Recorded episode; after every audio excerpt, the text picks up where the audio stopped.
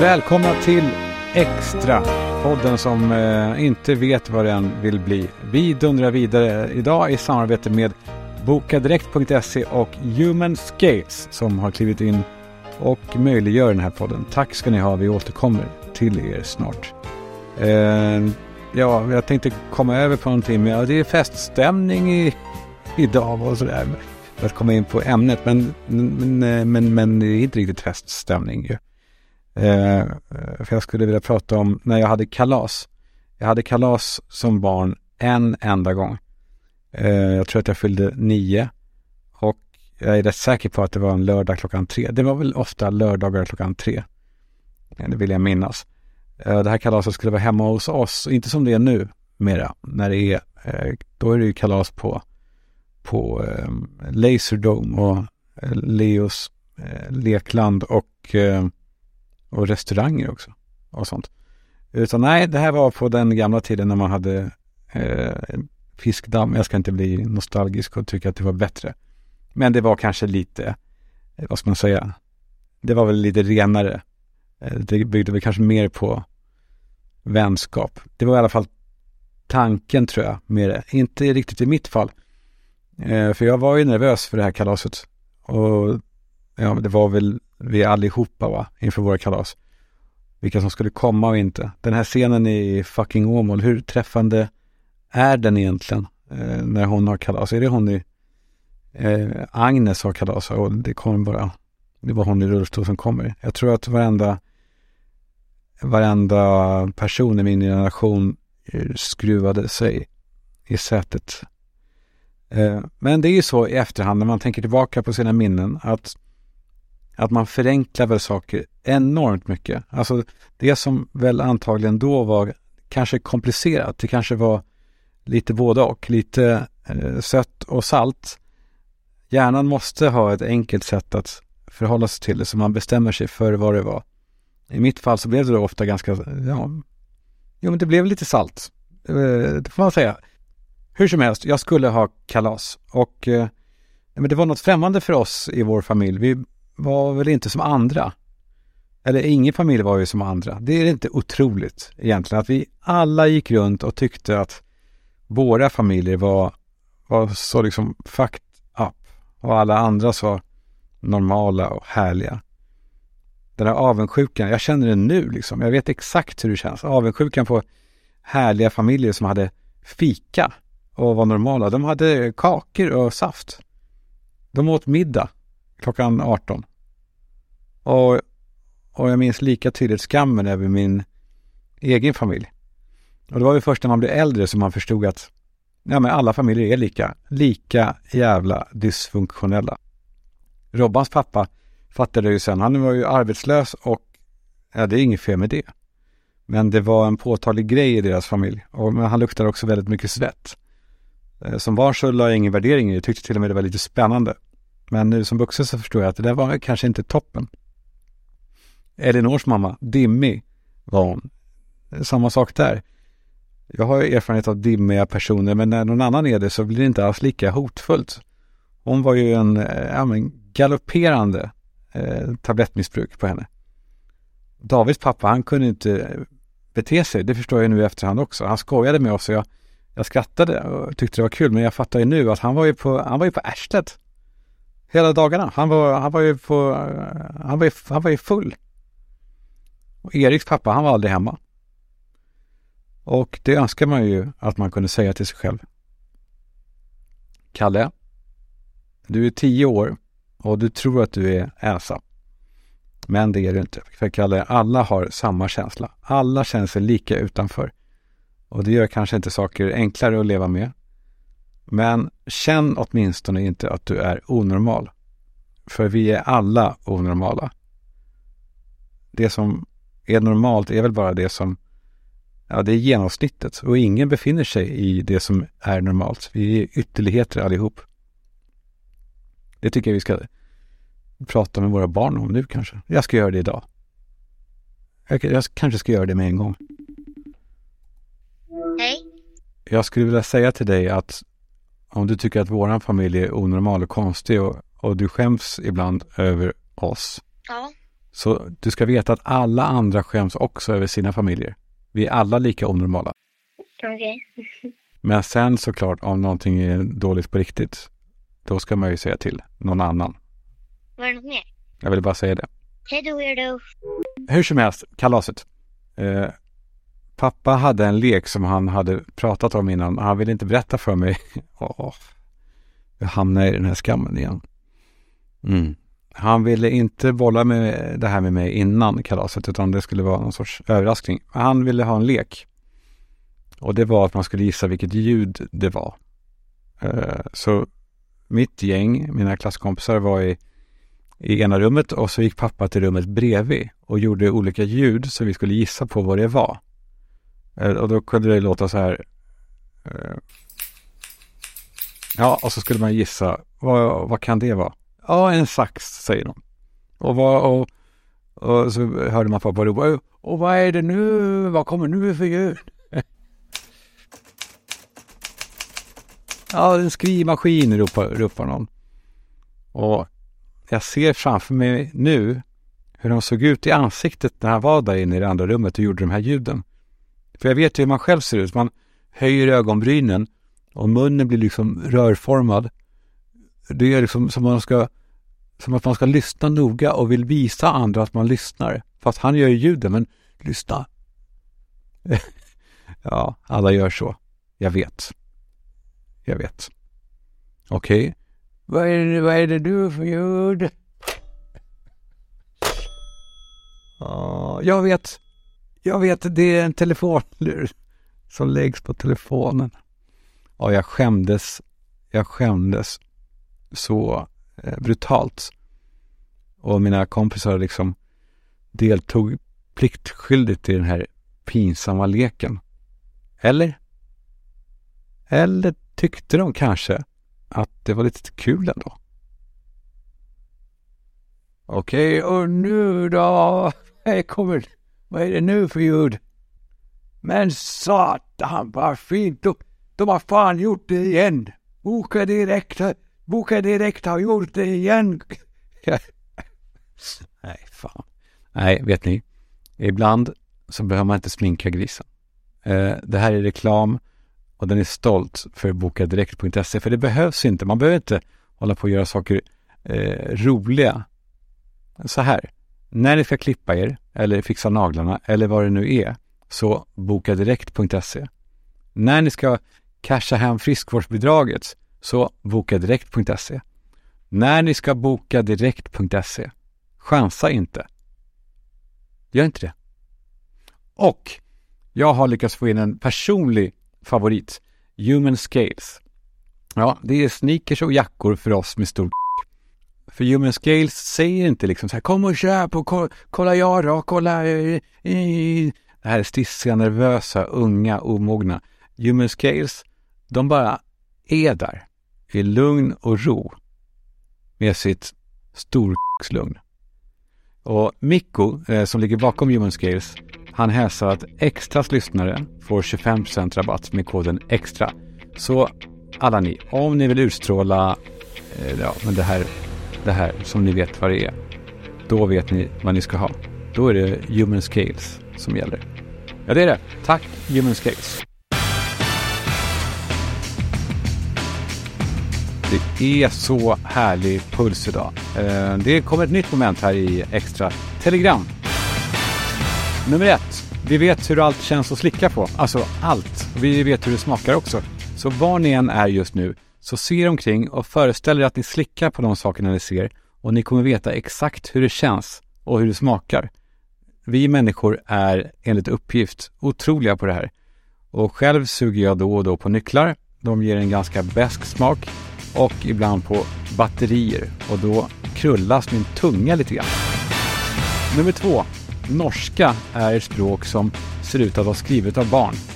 Eh, tack stavar de T-A-K-K. Sällskap med E. Väldigt med E. Process med alltså P-R-O-S-E-S-S. Och hur stavar de kanske? Jo, K-A-N-S-K-J-E. Norska. Bebisskrivarspråket. Och så är vi framme på det tredje och sista telegrammet. Det är nu fastslaget att killar eh, lite töntigt slår till pepparkvarnen, buffar till den med handflatan just efter att de har skruvat på den för att ja, de ser lite proffsigt sköna ut. Även om de påstår att det är för att få ut det sista från, från kvarnen. Eh, killar har också en tendens att provklämma tången just innan de ska använda den för att få känn på den. Hur styr vi den här tången då? Det är bäst jag testar, tänker de och så klämmer de på den. Alltid eh, två också, dubbel, eh, dubbelklämmen. Två gånger. Det är, det är så man testar. Om man är kille i köket så testar man dubbelklämmen. Mm. Där har vi det. Nu vidare i extra.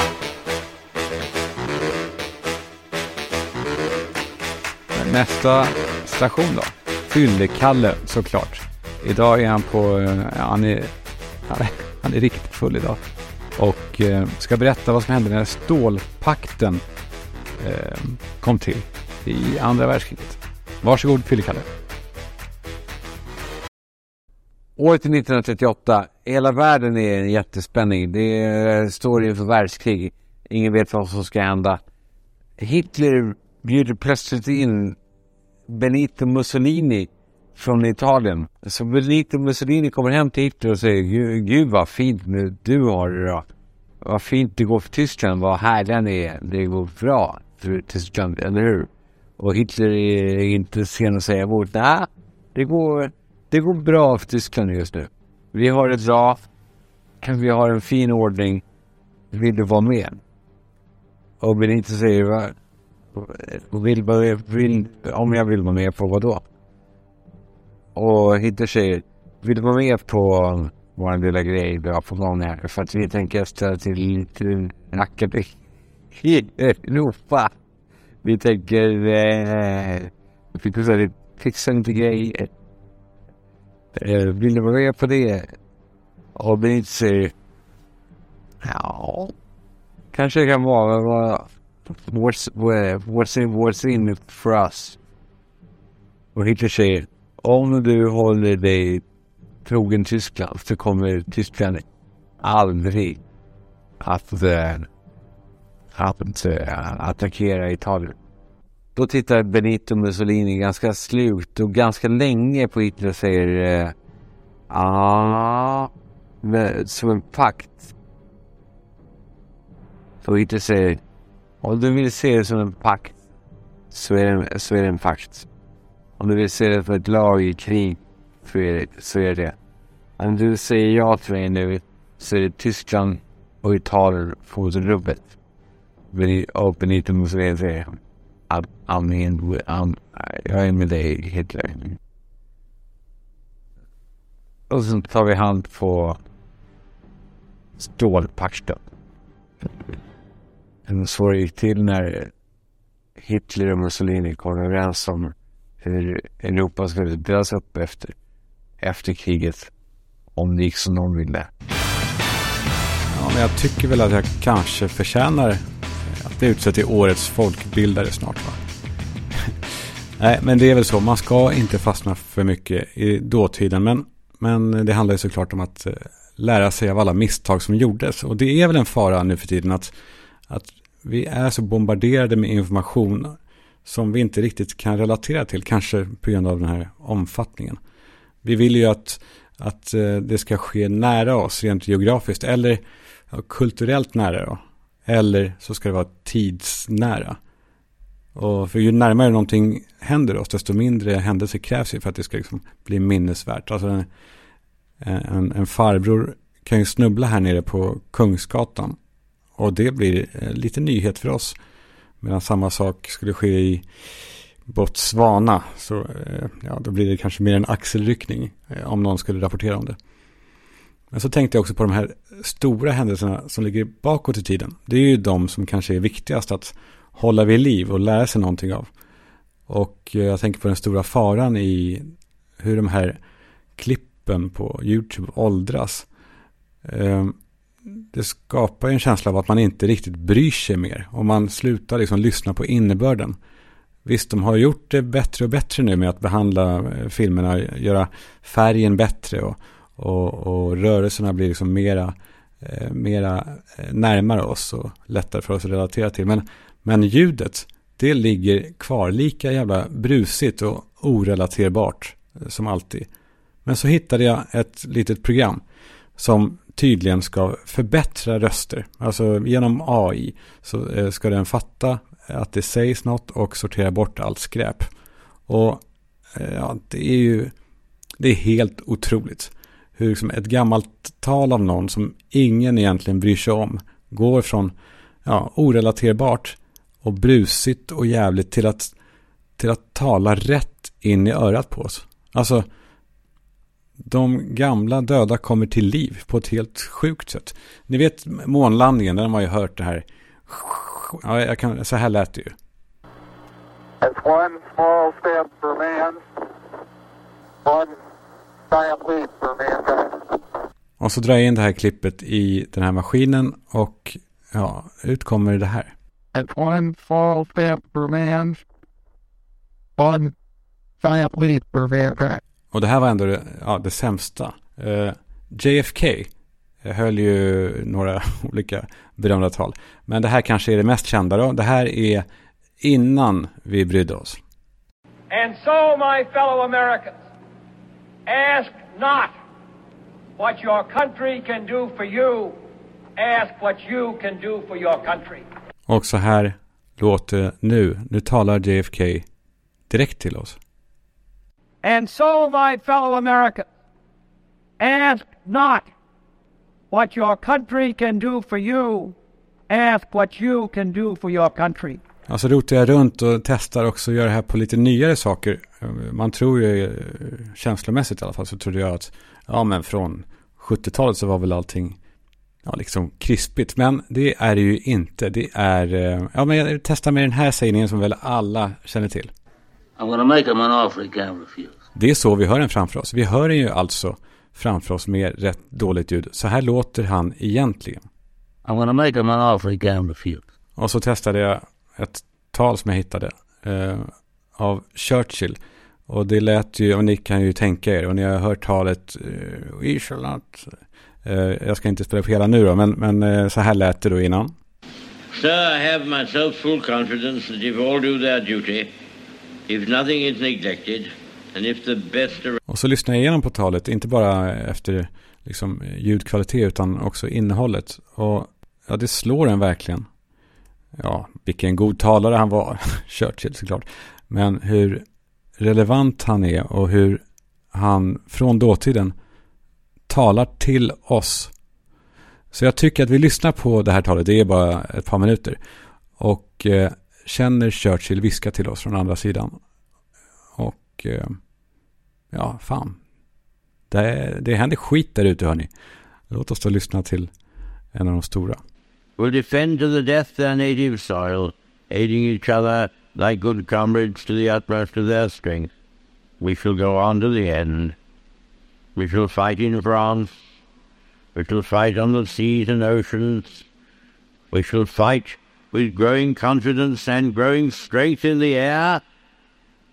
We shall defend our island, whatever the cost may be. We shall fight on the beaches.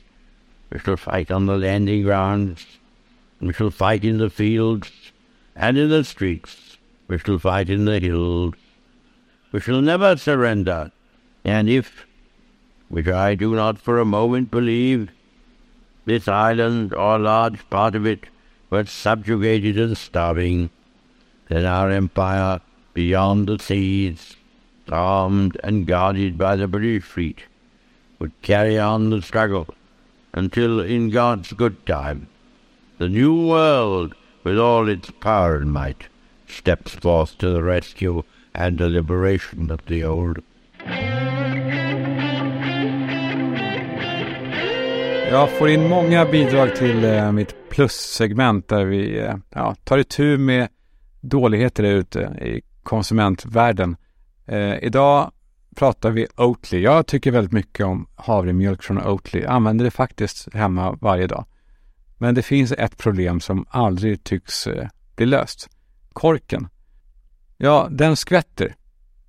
Så jag skrev till dem, till deras kundtjänst, Hallå där, korken hörni, vad fan pågår? Det står uttryckligen Shake Me på förpackningen och när man gör det så sprutar det åt alla håll trots att korken är påskruvad. Och jag fick ett svar. Eh, det står så här då. Ja, den beryktade korken. Ja, grejen är den att den är gjord av bioplast vilket gör den mjukare än vanlig plastkork. Tips är att verkligen få i den i gängorna och skruva hela vägen ner. Men med det sagt så vet vi att detta tyvärr inte alltid hjälper. Och precis så är det ju att vi skriver Shake Me, vilket betyder att man måste ju kunna skaka utan att skvätta ner hela köket. Vi har därför tagit detta vidare till vår förpackningsleverantör, Tetra Pak, så vi hoppas att vi kan jobba fram en lösning som både är hållbar och mer effektiv. Kul att du hörde av dig, även om det var lite lätt kritiskt. Kärlek, Oatly.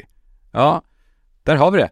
Eh, ni märker, ni hör av er och med extras förkrossande kraft så åstadkommer vi förändringar, förbättringar. Nästa vecka är jag lite inne på den här tandläkarbrickan, vet man ska röntga tänderna så sätter de in något i munnen. Alltså all utveckling går framåt. Men när tänderna ska röntgas, då får man in något i munnen som gör så jävla ont som bara sitter där och så går tandläkaren ut i rummet, vilket också är, är väldigt gammaldags va. Eh, det ska vi kanske rota i. Om inte, hör gärna av er som sagt med förslag om vad Plus ska ta upp. Tack.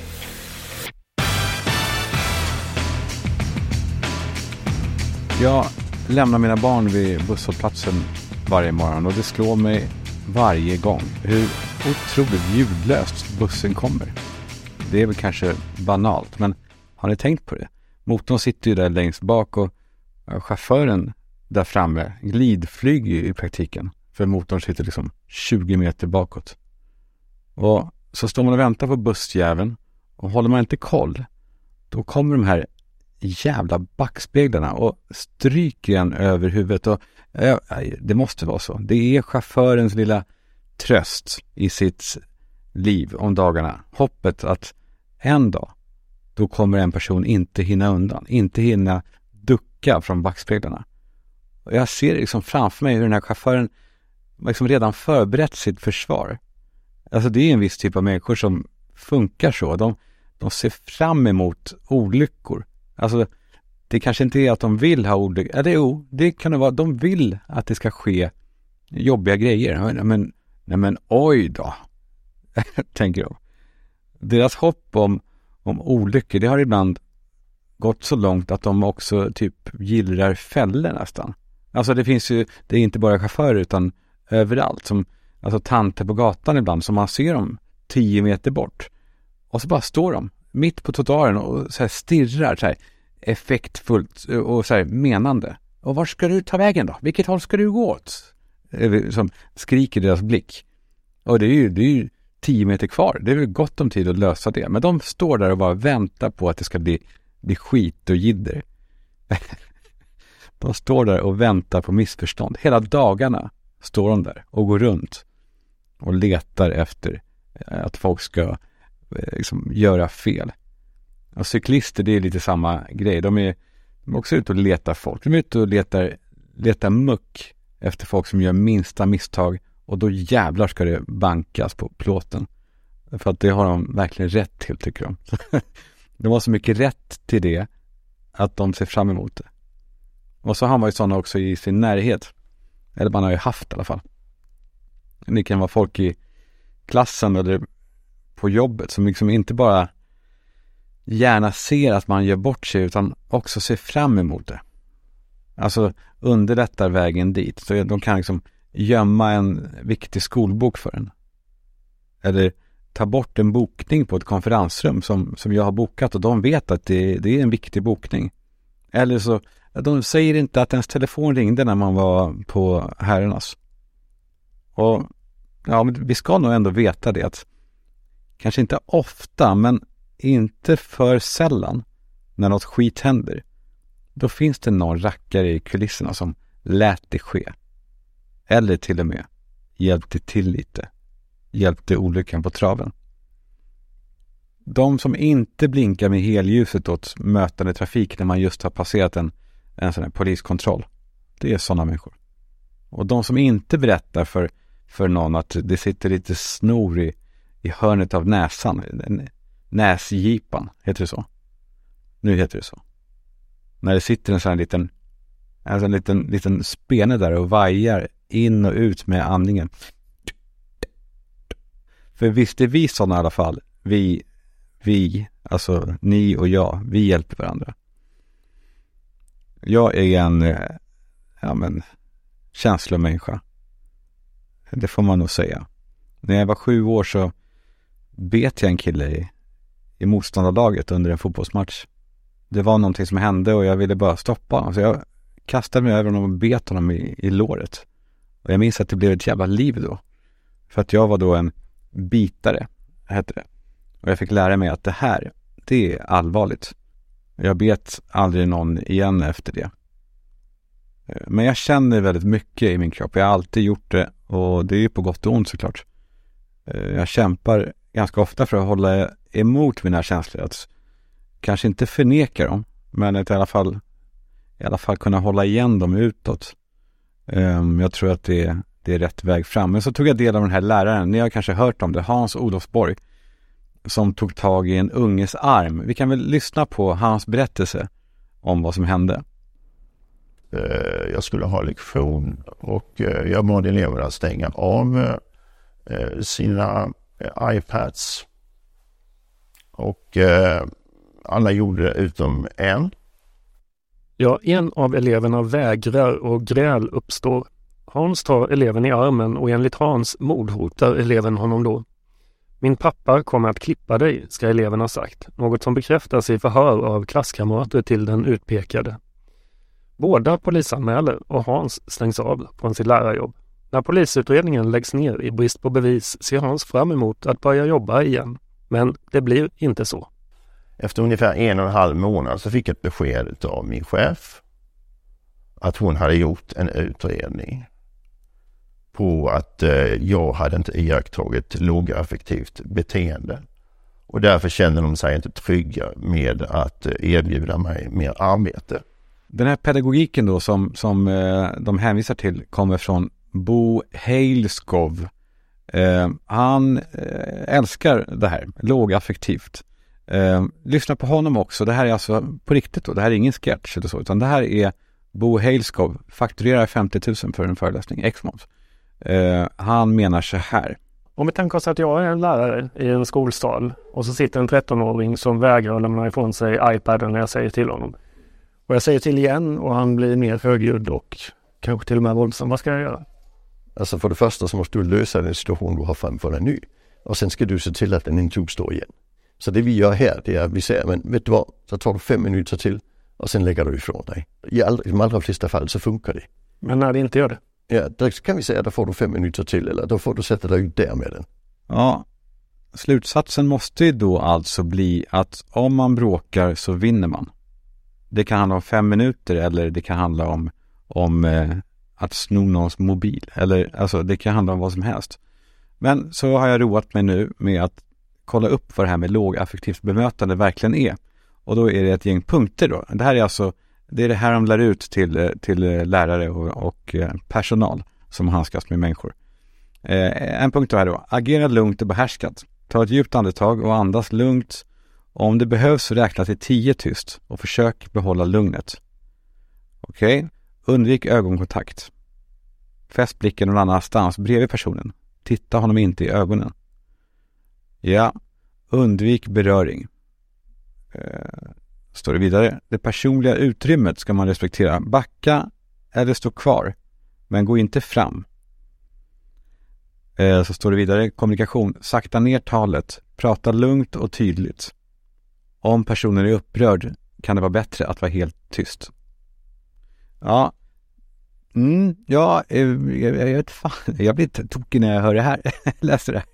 Jag vet inte om jag är knasig, men om jag själv hamnar i en situation där, där jag blir arg på något. Kanske så här, säg att det är en, en busschaufför som slutligen har fått in den här träffen med sina backspeglar på mitt huvud. Om, om den chauffören då agerar lågaffektivt enligt den här guiden. Jag tror ju att det skulle ha alltså motsatt effekt. Det skulle ju knappast lugna ner mig. Jag tänker mig då att Vi, vi kommer in i det då. Bussen kommer förbi och pa, aj! Nej, det var inget, det, där, det låter inte så. Det måste liksom vara det här dova. Dova? Heter det dova? Dov, dov, dovljud. Nej, jag, måste, jag ska hitta ett bra ljud här nu på det här dova, eh, äckliga ljudet. Vänta lite. Eh, Så vi säger nu, okej, bussen kommer förbi och... Ah! Alltså, jag måste ju konfrontera chauffören. Så här kan det inte gå till. Jag kommer in i bussen och jag låter Johan Rabaeus i Ondskan kanske ta hand om min del av dialogen. Okej, vi testar. Vad har du för förklaring på det? Säger jag. Och jag ser att chauffören ja, mumlande räknar till tio och andas lugnt och svarar inte. Jag undrar, Vad är det med det? och chauffören ser helt och hållet neutral ut. Han ser inte ut att känna någonting. Han säger inte ett ord. Jag för, förstår ingenting. Je ne comprends rien, moi. När jag inte förstår någonting, då måste vi talas vid efter middagen, eller hur? ska vi göra. Men chauffören tittar inte ens på mig. Han tittar liksom bredvid mig. Han, han tittar med neutral blick precis bredvid mig. Vad glor du på? Inte en reaktion. Han har alltså dundrat sönder mitt huvud med sina backspeglar. Men han visar inte en enda känsla. Han bara fortsätter stirra som en död fisk på någonting bredvid mig.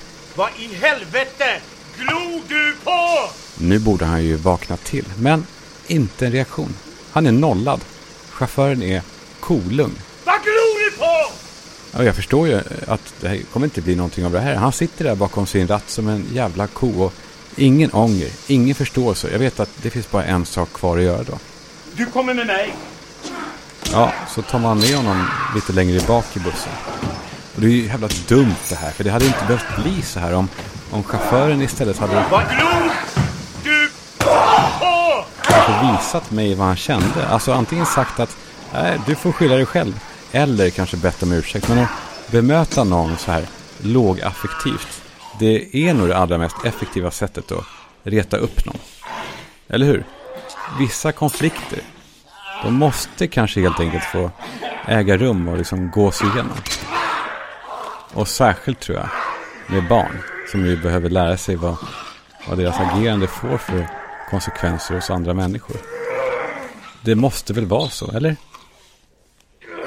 Så jag hoppas ni är med mig på det här. Återanställ Hans Olofsborg. Mm, där har vi det. Veckans avsnitt är till ända. Ni och jag hörni. Ni och jag. Vi gör det här tillsammans. Jag hoppas att ni tar hand om er där ute och hör av er om det är någonting. Eh, Så hörs vi igen nästa vecka.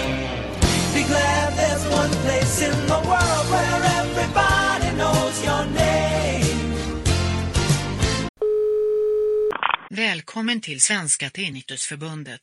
Vi har för närvarande stängt men du kan tala in ett meddelande efter tunneln.